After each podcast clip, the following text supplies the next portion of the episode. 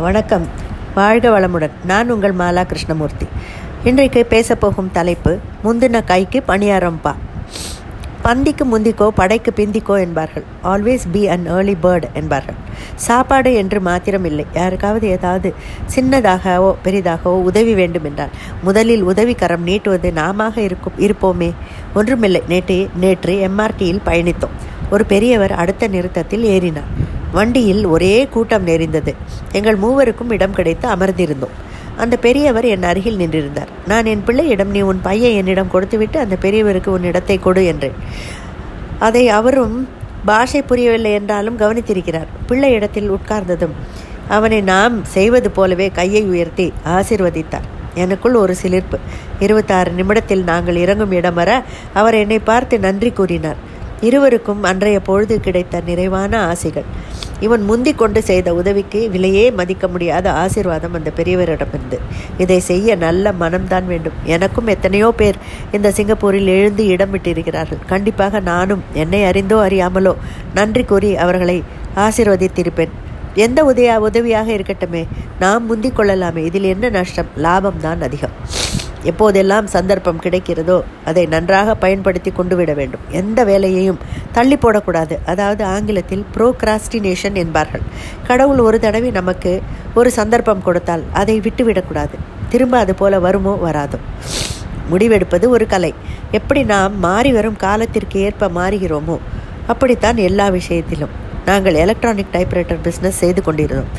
பிறகு கம்ப்யூட்டர் வரவே எங்கள் வியாபாரத்தையே மாற்றிக்கொண்டோம் முந்தின கைக்கு பணியாரம் என்பது போல புது பிஸ்னஸ் நன்றாகவே போனது.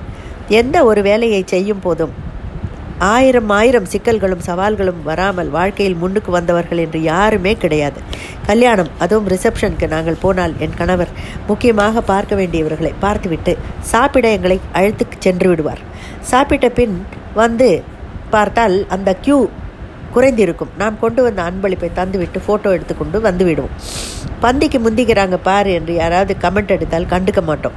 பொழுதோடு சாப்பிட்டு வீடு வந்து பொழுதோடு தூங்கி விடுவோம். அப்போது தான் விடுகாலை எழுந்து எங்களால் யோகா பண்ண முடியும்.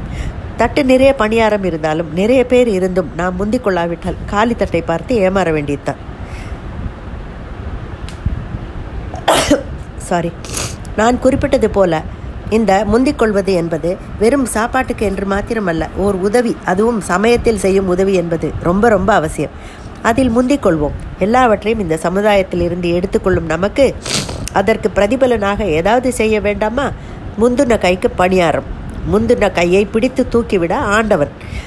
நிறைய நல்லது செய்வோம். அதில் தான் உண்மையான மனமகிழ்ச்சி உள்ளது.